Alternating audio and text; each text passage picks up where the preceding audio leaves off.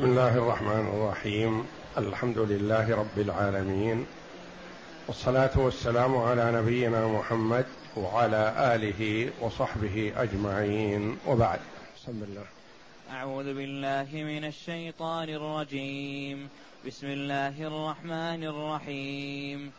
ولا تحسبن الذين قتلوا في سبيل الله أموات بل أحياء. ولا تحسبن الذين قتلوا في سبيل الله أمواتا بل أحياء عند ربهم يرزقون. فرحين بما آتاهم الله من فضله ويستبشرون بالذين لم يلحقوا بهم من خلفهم ألا خوف عليهم ولا هم يحزنون. حسبك. هاتان الآيتان الكريمتان من سورة آل عمران. جاءتا بعد قوله جل وعلا الذين قالوا لإخوانهم وقعدوا لو أطاعونا ما قتلوا قل فادروا عن أنفسكم الموت إن كنتم صادقين. ولا تحسبن الذين قتلوا في سبيل الله أمواتا بل أحياء عند ربهم يرزقون. الآية. يخبر جل وعلا أن من قتل في سبيل الله فإنه وإن فارقت روحه جسده في الدنيا فإنه حي عند الله جل وعلا. وأن حياته تختلف عن حياة المؤمنين في البرزخ.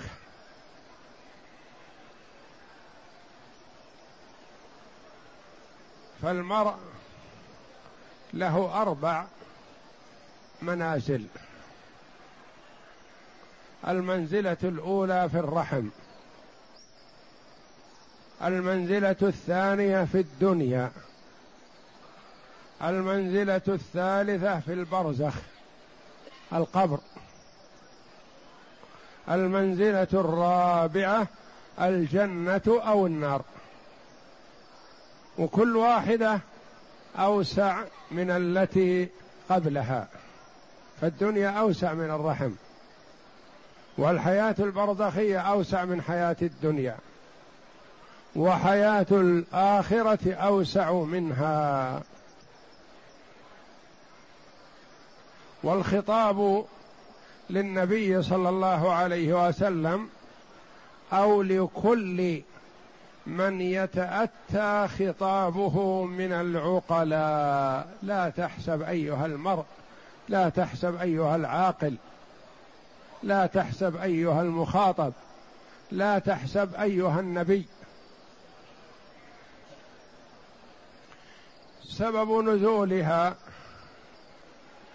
قيل أنها نزلت في شهداء بدر وكان عددهم أربعة عشر. وقيل نزلت في شهداء أحد. وقيل نزلت في شهداء بئر معونة الذين أرسلهم النبي صلى الله عليه وسلم وعددهم قيل أربعون وقيل سبعون.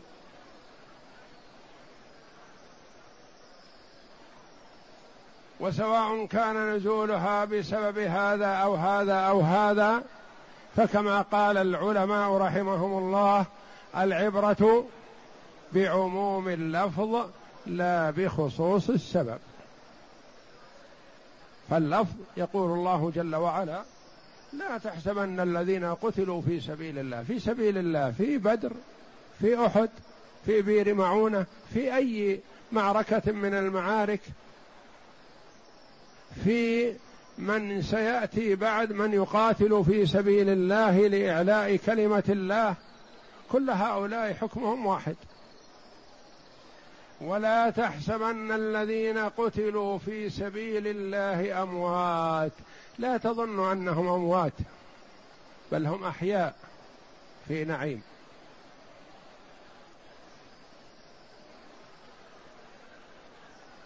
وجاء عن النبي صلى الله عليه وسلم كما نسمع كما سنسمع إن شاء الله أن الله جل وعلا قال لشهداء أحد تمنوا. ماذا تريدون؟ قالوا ألم ترضى عنا ونرضى عنك يا ربنا ما نريد شيئا. فأعيد عليهم السؤال ثم أعيد عليهم السؤال. فلما رأوا أنهم لا بد أن يسألوا قالوا يا ربنا نسأل أن نرجع إلى الدنيا لنستشهد في سبيلك لنقاتل في سبيلك فنقتل مرة أخرى. لا لنأكل ونشرب ولا لنصوم ونصلي ولا لنرعى الأموال والضيعة لأن نقاتل في سبيلك فنستشهد لما يروا لما رأوا من عظم ثواب الشهادة. فقال الله جل وعلا إني قضيت أن من خرج من الدنيا لا يعود إليها.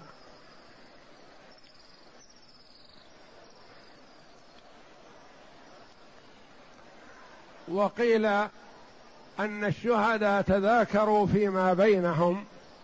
قالوا يا ليت من وراءنا يدرون بما منحنا الله جل وعلا وفضلنا به حتى لا يتقاعسوا عن الجهاد في سبيل الله. يا ليتهم يدرون. فأنزل الله جل وعلا على رسوله هذه الآية وأخبرهم جل وعلا أنه أنزل على رسوله قرآنا يتلى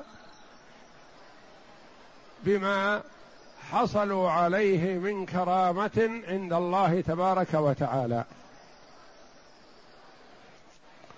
وقيل إن بعض الأسر من الآباء والأبناء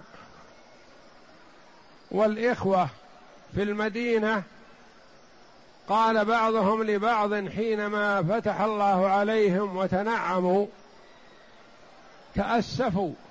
قالوا نحن في هذا النعيم. في رغد العيش وفي كذا وفي كذا. وآباؤنا وإخواننا في القبور. فضاقت أنفسهم بذلك. فأنزل الله جل وعلا ولا تحسبن الذين قتلوا في سبيل الله أمواتا بل أحياء عند ربهم يرزقون. يراح عليهم برزقهم أو أنهم في في أجواف وفي حواصل طير خضر لها قناديل معلقة في العرش تسرح وتعود إلى هذه تسرح في الجنة وتعود إلى هذه القناديل. وحياتهم تختلف عن حياة المنعم في قبره ممن مات على فراشه. من مات على فراشه من المؤمنين فهو منعم في قبره في روضة من رياض الجنة لأن القبر إما روضة من رياض الجنة لمن رضي الله عنه أو حفرة من حفر النار والعياذ بالله. والقبر أول منزل من منازل الآخرة إذا وصله المرء عرف عرف حاله. كان عثمان رضي الله عنه إذا وقف على القبر يبكي. فقيل له يرحمك الله تبكي هذا البكاء إذا وقفت على القبر. وتذكر الجنة والنار ولا يحصل عندك مثل هذا. فقال رضي الله عنه القبر أول منزل من منازل الآخرة.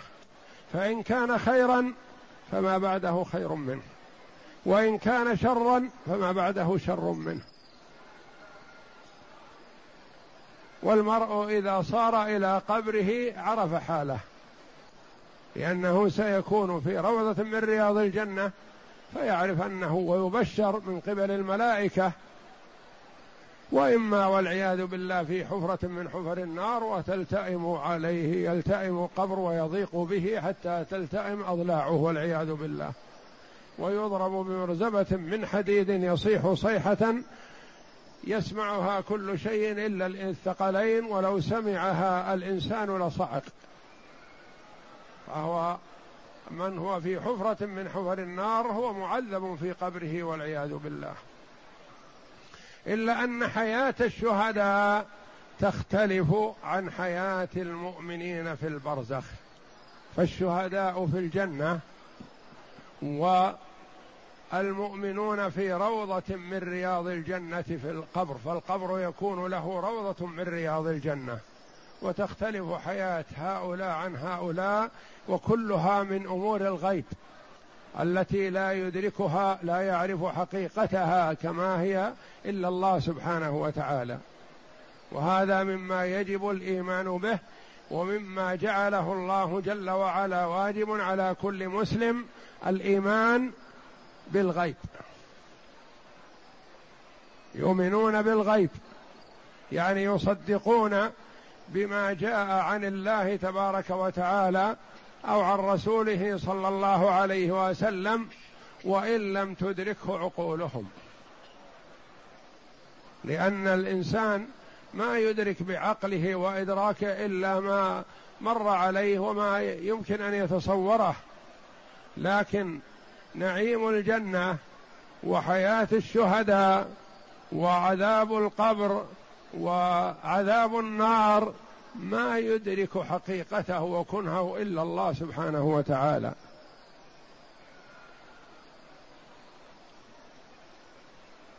ولا تحسبن الذين قتلوا في سبيل الله. المراد هنا كما قال كثير من العلماء في سبيل الله يعني في المعركة في الجهاد في قتال الكفار.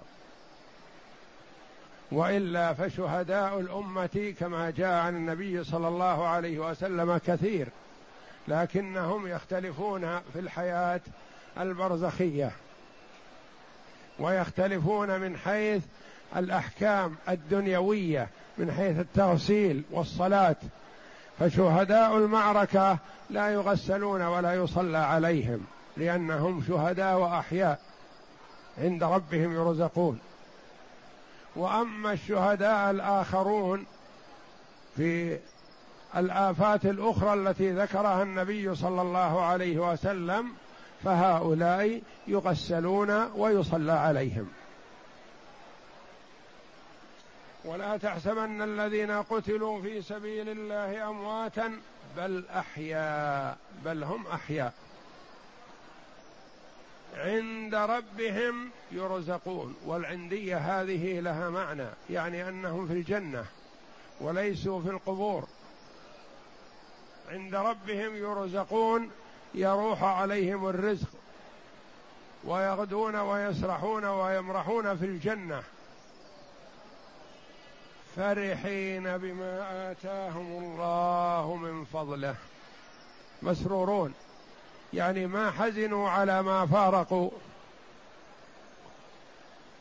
وما تأثروا مما تركوا ولا يخافون مما أمامهم لأنهم بشروا فهم في منتهى الفرح والسرور فرحين بما آتاهم الله من فضله ويستبشرون بالذين لم يلحقوا بهم من خلفهم يستبشرون يعني يفرحون وي وينالهم البشرى إذا قدم عليهم أحد من إخوانهم ممن خلفوه شهيدا.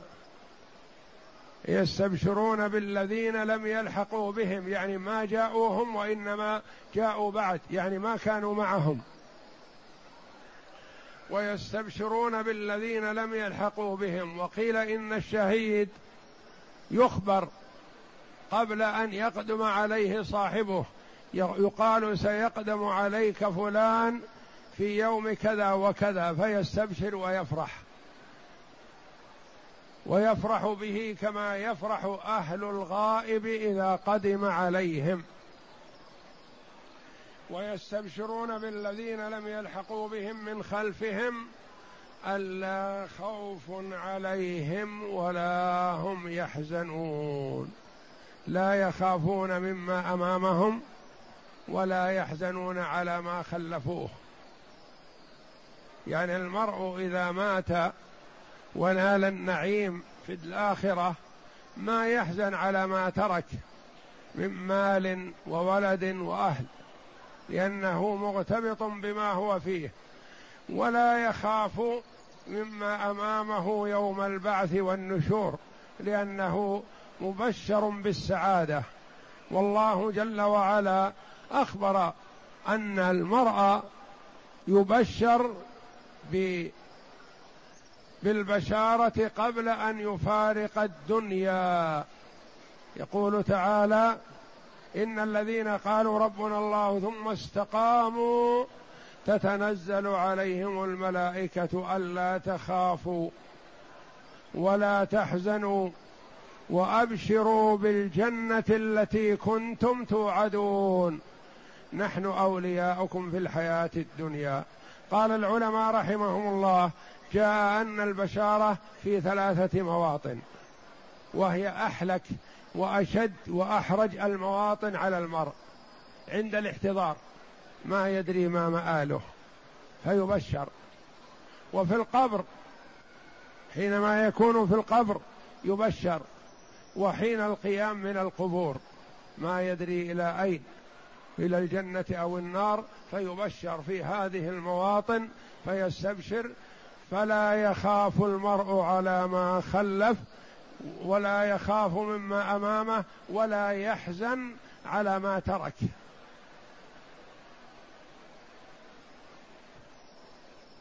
فرحين بما آتاهم الله من فضله من السعادة والحياة والسرور والنعيم المقيم. ويستبشرون بالذين يلحقوا الذين لم يلحقوا بهم من خلفهم. ألا خوف عليهم فهم لا يخافون ولا يحزنون على ما تركوا. اقرأ لنسمع الأحاديث الواردة في ذلك. نعم.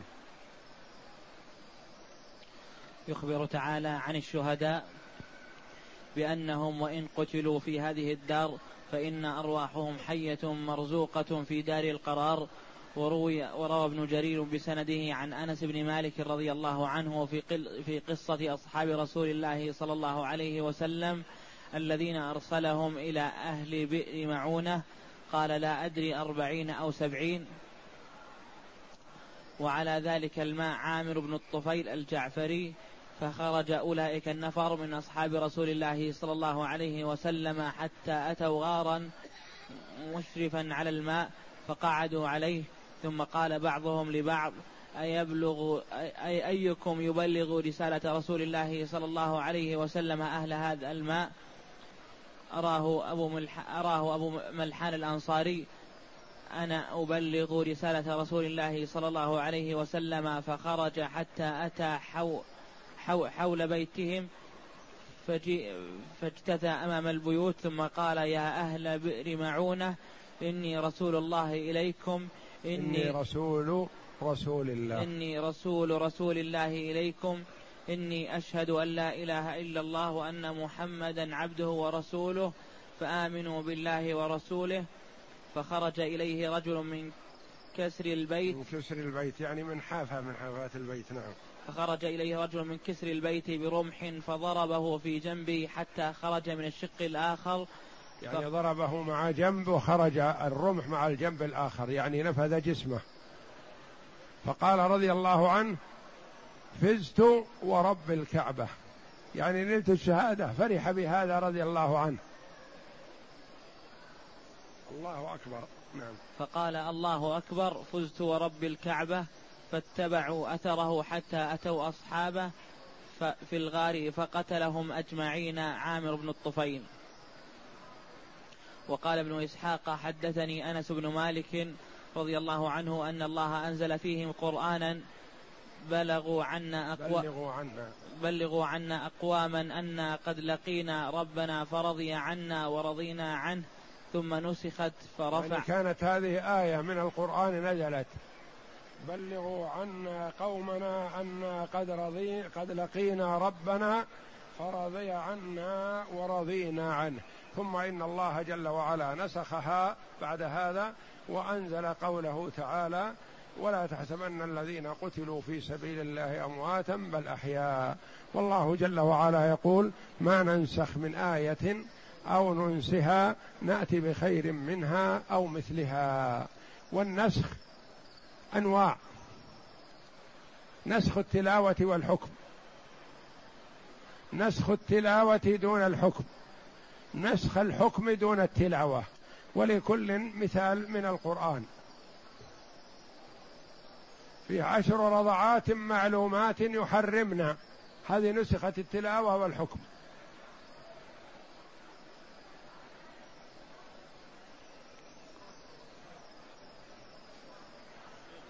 وقوله جل وعلا والذين يتوفون منكم ويذرون أزواجا وصية لأزواجهم متاعا إلى الحول غير إخراج.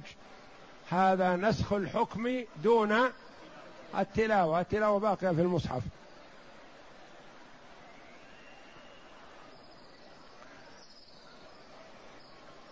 ومثل هذه الآية نسخت تلاوتها. ومثل قوله جل وعلا الشيخ والشيخة إذا زنيا فارجموهما البتة نكالا من الله. نسخ تلاوتها وبقي حكمها. نسخ التلاوة والحكم. نسخ الحكم دون التلاوة نسخ التلاوة دون الحكم. نعم. ثم إسحاق. وقال ابن أبي إسحاق وقال ابن إسحاق حدثني أنس بن مالك رضي الله عنه أن الله أنزل فيهم قرآنا بلغوا عنا أقواما أنا قد بلغوا عنا قومنا أنا قد لقينا ربنا فرضي عنا ورضينا عنه ثم نسخت فرفعت بعدما قرأناها زمانا. وأنزل الله تعالى قوله, قوله ولا تحسبن الذين قتلوا في سبيل الله أمواتا بل أحياء عند ربهم يرزقون. وقال مسلم في صحيحه عن مسروق قال سألنا عبد الله عن هذه الآية ولا تحسبن مسروق أحد تلامذة عبد الله بن مسعود رضي الله عنه فهو تابعي يسأل الصحابي عبد الله بن مسعود رضي الله عنه. نعم.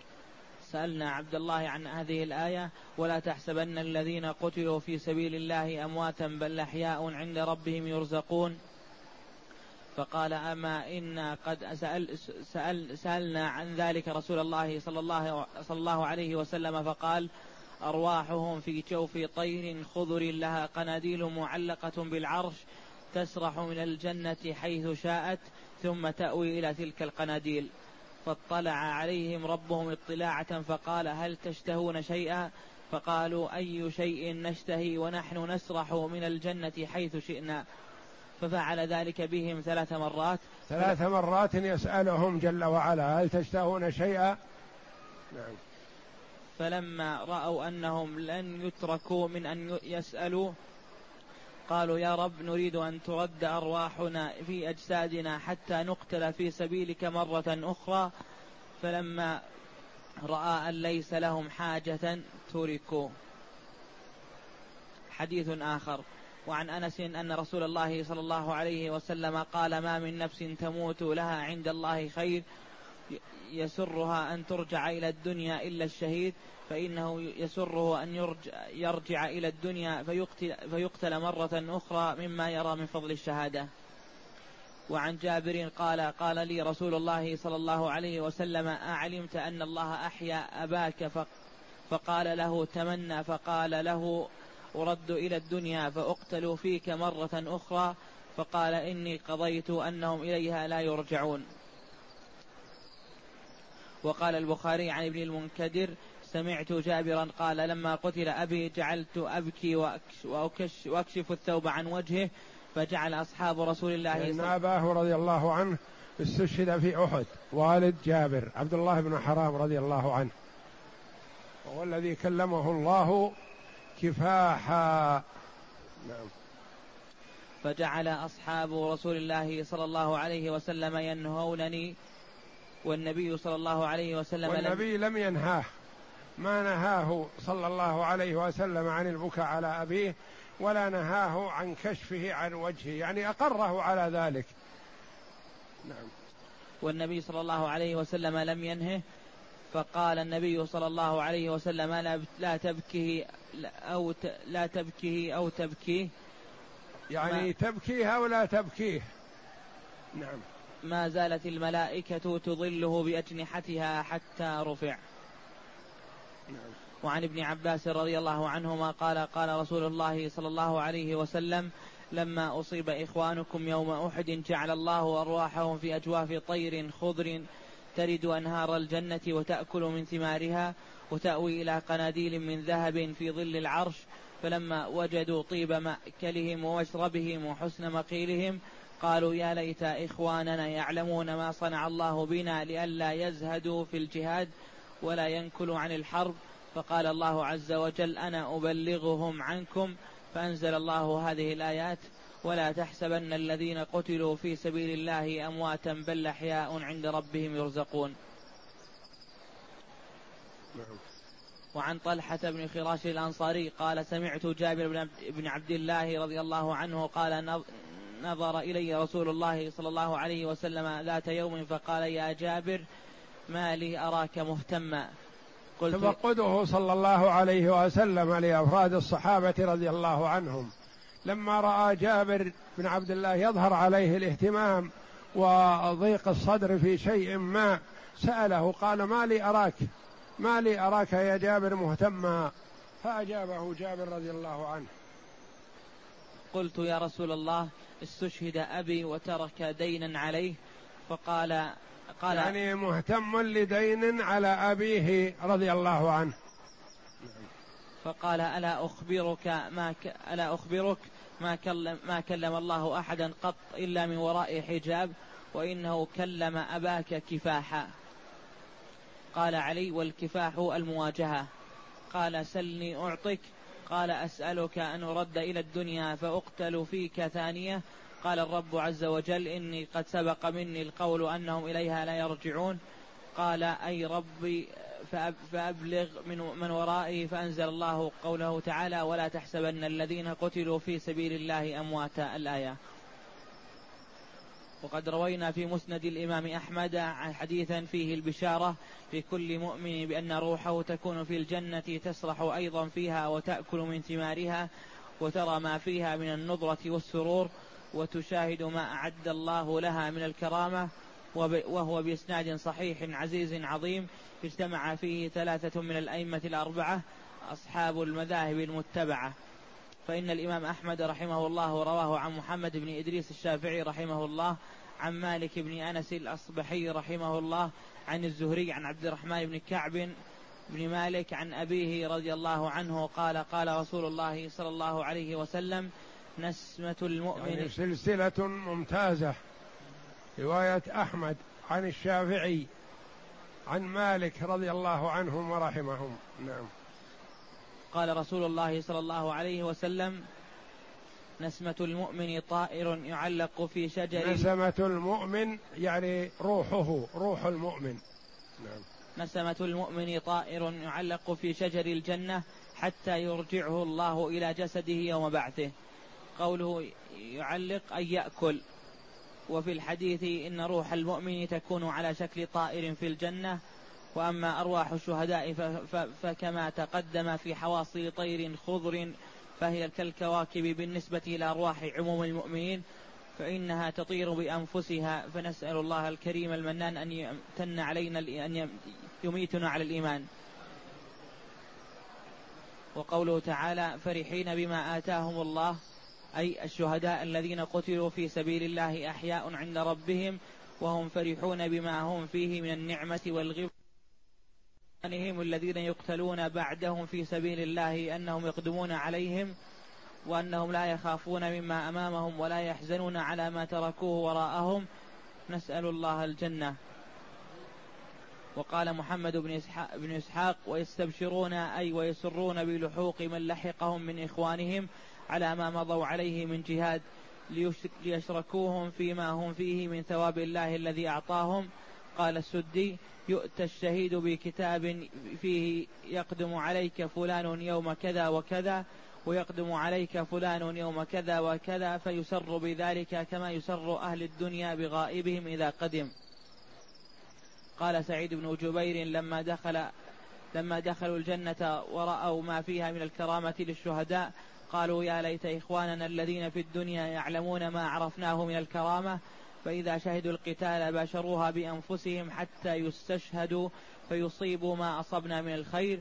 فأخبر رسول الله صلى الله عليه وسلم بأمرهم وما هم فيه من الكرامة وأخبرهم أي ربهم أني قد أنزلت على نبيكم وأخبرته بأمركم وما أنتم فيه فاستبشروا بذلك.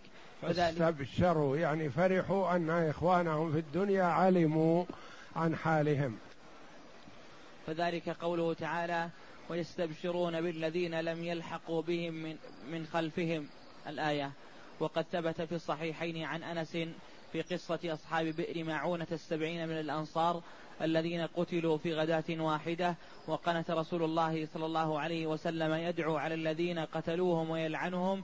قال أنس ونزل فيهم قرآنا قرأناه حتى رفع. أن بلغوا عنا قومنا أنا قد لقينا ربنا فرضي عنا وأرضانا. والله أعلم وصلى الله وسلم وبارك على عبده ورسول نبينا محمد وعلى آله وصحبه أجمعين.